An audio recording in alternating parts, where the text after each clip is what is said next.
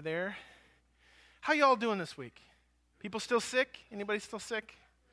Getting a little bit of it out? Be cast out in Jesus' name.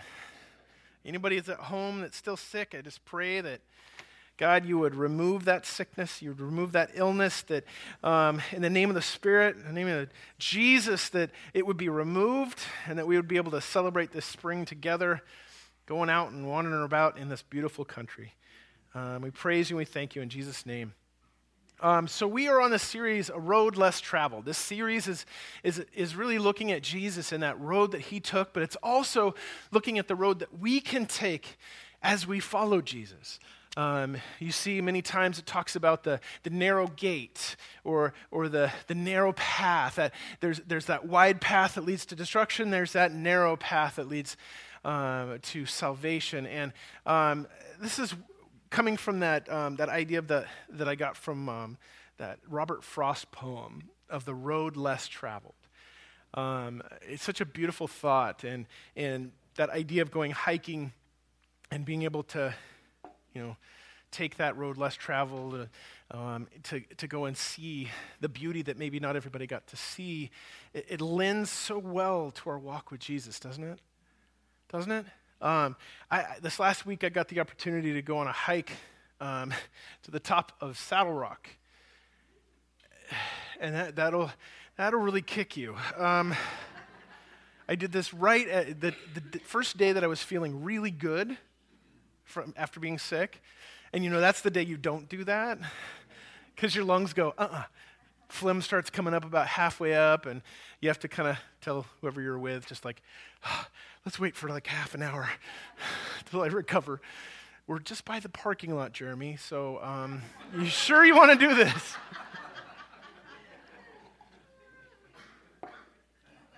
um, this, this morning, uh, the title is The Entrance.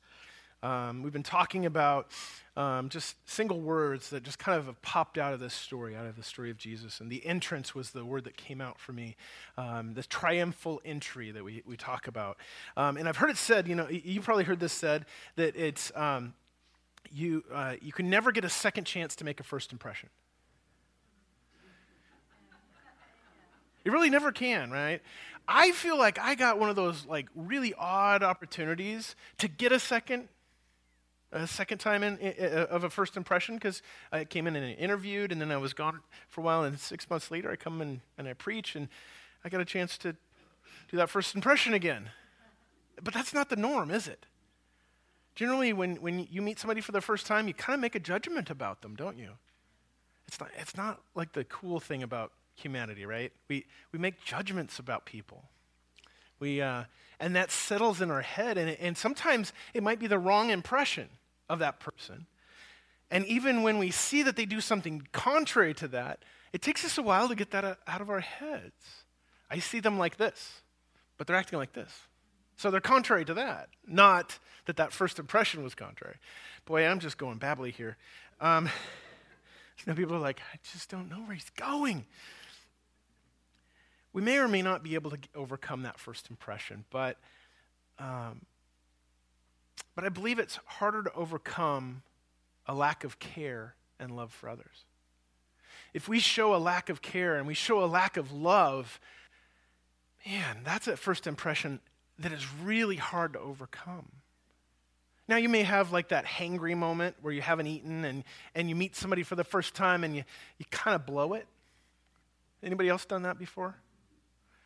I mean, I, there are times where my blood sugar's kind of low, and, I, and, and somebody's like, hey, meet this person. Ah, okay, hi, how you doing? You know, and, and you, you can't get over that, right?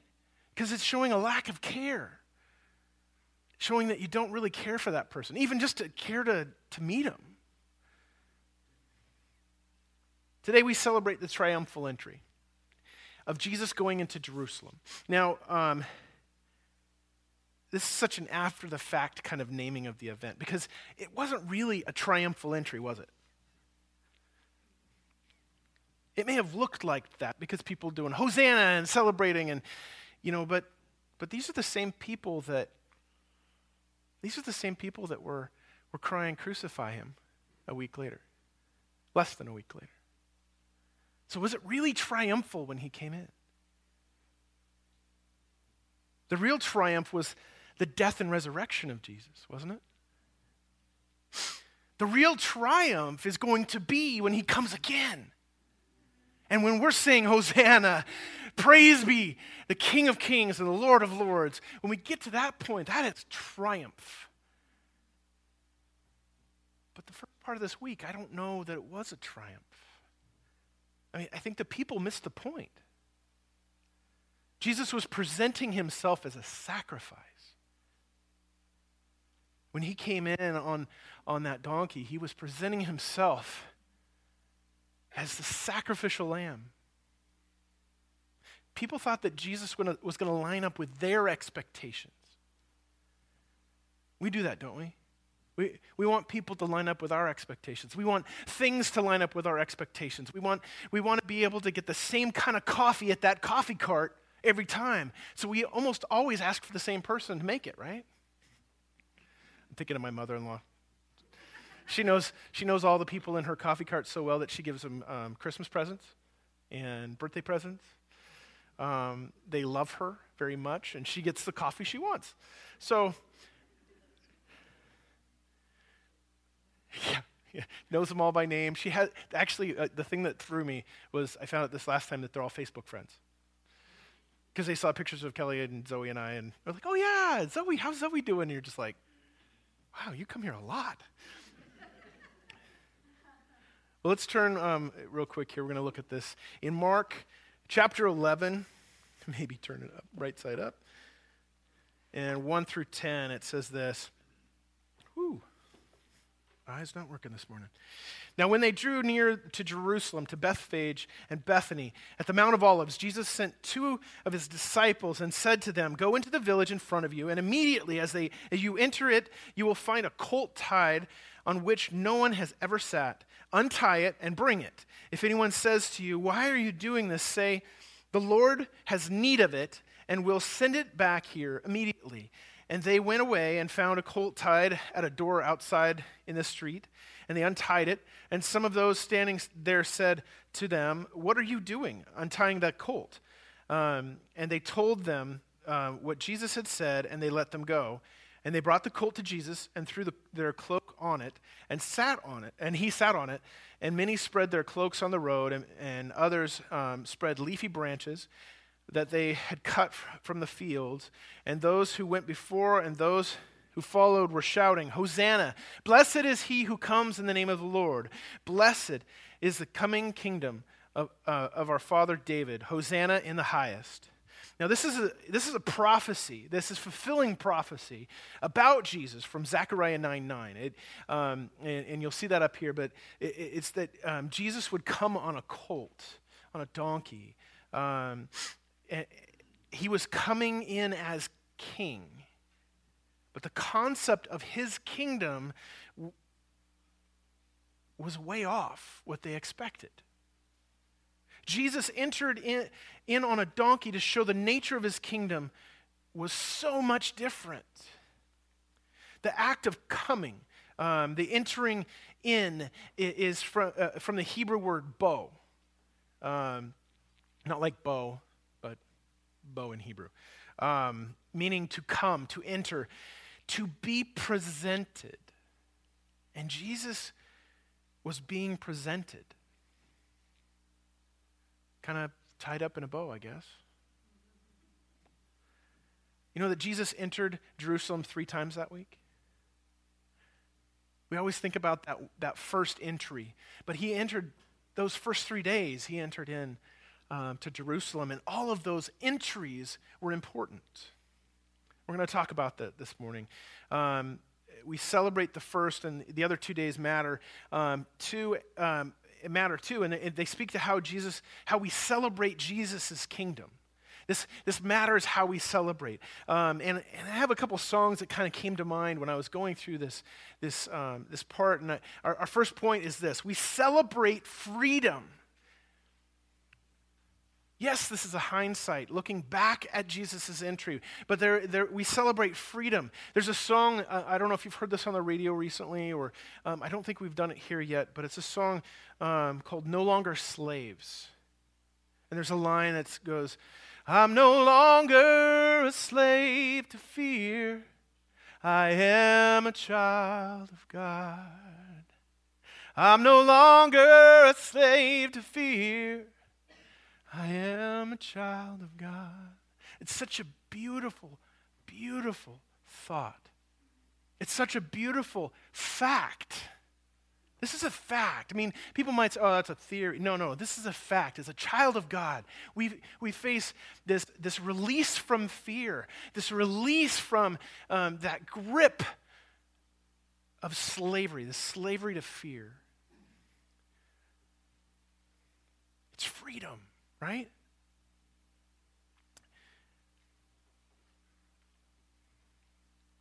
God, God's love casts out fear. That perfect love casts out all fear. Mark 11, 12 through 19 says, On the following day, so the next day, this is after that entry, when they um, came from Bethany, he, w- he was hungry. And it's talking about Jesus. He was hungry, and seeing in the distance a fig tree and leaf, he went to see if he could find anything on it. When he came to it and found nothing but leaves, for it was not the season for figs, and he said to it, May no one ever eat fruit from you again. And his disciples heard that. And they came to Jerusalem, and he entered the temple and began to drive out those who sold um, and those who bought in the temple.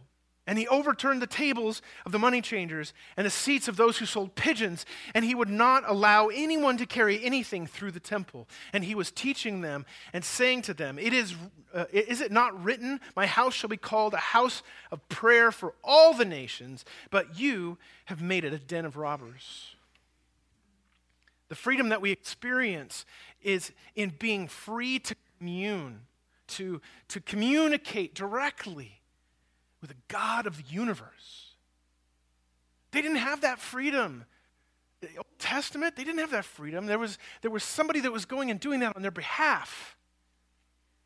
Anyone that says that there is an intermediary between you and God other than Jesus is lying, is speaking falsely because we can speak directly to Jesus. Any pastor that says that is wrong. Any faith that says that is wrong. If they say that you, you have that direct access to Jesus, it is right. It is true. It is the Word of God. Our second thing that we celebrate is we celebrate transformation, that transformative nature. And you guys remember this song, Create in Me a Clean Heart, right? Create in me a clean heart, O God, and renew a right spirit within me. Create in me a clean heart, O God, and renew a right spirit within Oh God, renew a right spirit within us. We cry out for transformation. We don't like change. Change is not fun.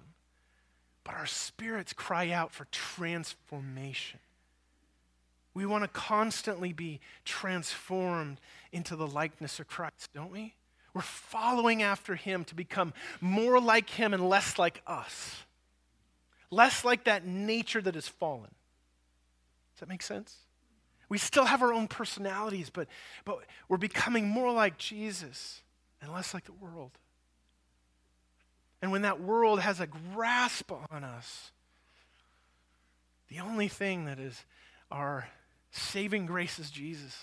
It's holding on to Jesus so that we can be transformed, made new. Mark 11, 20 through 25 says, as, as they passed by in the morning, they saw the fig tree, the fig tree from the day before. The fig tree was withered away to its roots. And Peter remembered and said to him, Rabbi, look, the fig tree that you cursed has withered. Now, this was, this was very, um, uh, it, it, was good to notice. I mean, th- th- this was something that was like crazy uh, miracle like thing to happen because to have it um, to wither to its roots would have taken a long time, but this is 24 hours later.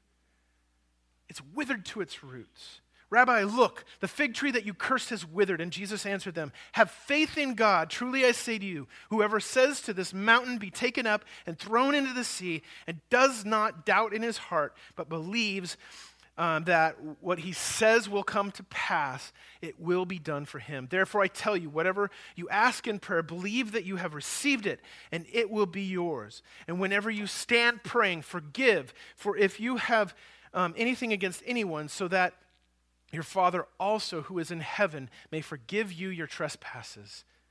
We cry out for transformation. We pray for change, for healing, redemption, and, and alike. And Jesus says here that it can happen. It can happen. The third thing that we, we celebrate is we celebrate connection. What a friend we have in Jesus. What a friend we have in G- Jesus. Oh, I started a wrong key here. Somebody want to help me out here? Friend we have in Jesus, all our sins and griefs to bear. What a privilege to carry everything to God in prayer. It really is a privilege, isn't it? It's a privilege to be able to take our friends and family in prayer to God. To, to take people that, that don't know about Jesus in their lives, to take them to God in prayer. Family members, people that we love, to see their lives transformed, to see them have connection with the living God. Everything to God in prayer. We have a relationship with Jesus, right? A relationship. We can talk with him. We can cry. We can, we can shout. We can, we can get angry and shake our fist because we have a relationship, right? We're not going to lose anything if we get angry or get frustrated or, or don't understand. I mean, look at the Psalms, right? You read through the Psalms, there's a lot of shaking fist prayers going on. God, I don't understand. Don't let me put, be put to shame, right? You hear this from time to time. Uh, I mean, two thirds of the, of the Psalms are laments. So it's okay to have those times where you just don't understand. God, why? Why did that happen? Had to ha, have to happen to this kid? Why did you take them? Why, why, why does this person have to be sick? And why, why, when we pray for them, does it, do they not get healed? It's okay to have those feelings. Why didn't I get that job I wanted? Why didn't, why didn't this person get that job that they wanted, that we prayed for? Why, why did these people, why did they never get pregnant? There's so many of those things that we just, it's okay if we get frustrated. Because you know what? When we do and we're honest with God and we have that connection with God and that relationship, when we ask those questions, God is going to answer us. Now, sometimes the answer might be quiet, or the answer might be no, or the answer might be just not this time. It doesn't work to my glory right? Because all things are working to His glory. And, it, and if that purpose of somebody being sick is to see more people's lives impacted, God is going to spend us. Remember, we talked about this. God's economy is us. And there are times where He will spend us as He may. And there are people that I, I've seen gone through some horrible things that God spent them to see other people's lives impacted. That right there is the number one reason why the, the whole euthanasia thing is against God's heart. Right? To escape from something that you have to walk through. It's hard. It really is hard. watching my dad pass over nine months. That was hard. There was some shaking fist prayers in there. Like, I only got to know him for about five years because I didn't grow up with him. I met him, and then he gets ALS, and then walk through all of that. But it was hard for a reason. There, there are hard things in this life for our perfecting. We don't become perfect in this life, but it's for our perfecting as we go towards hanging with Jesus, right? But God's economy is us. He cares about what we care about. He hurts with us. You know, we're, we're called to, um, to mourn with those that mourn and to laugh with those that laugh. I mean, to celebrate with those that celebrate. Because this is how God is. That relationship with Him when we're hurting and we're crying out, God, why? It's like, they're there. Come here. Let me pull you closer during this time. Does that make sense? Let's set our things aside here this morning.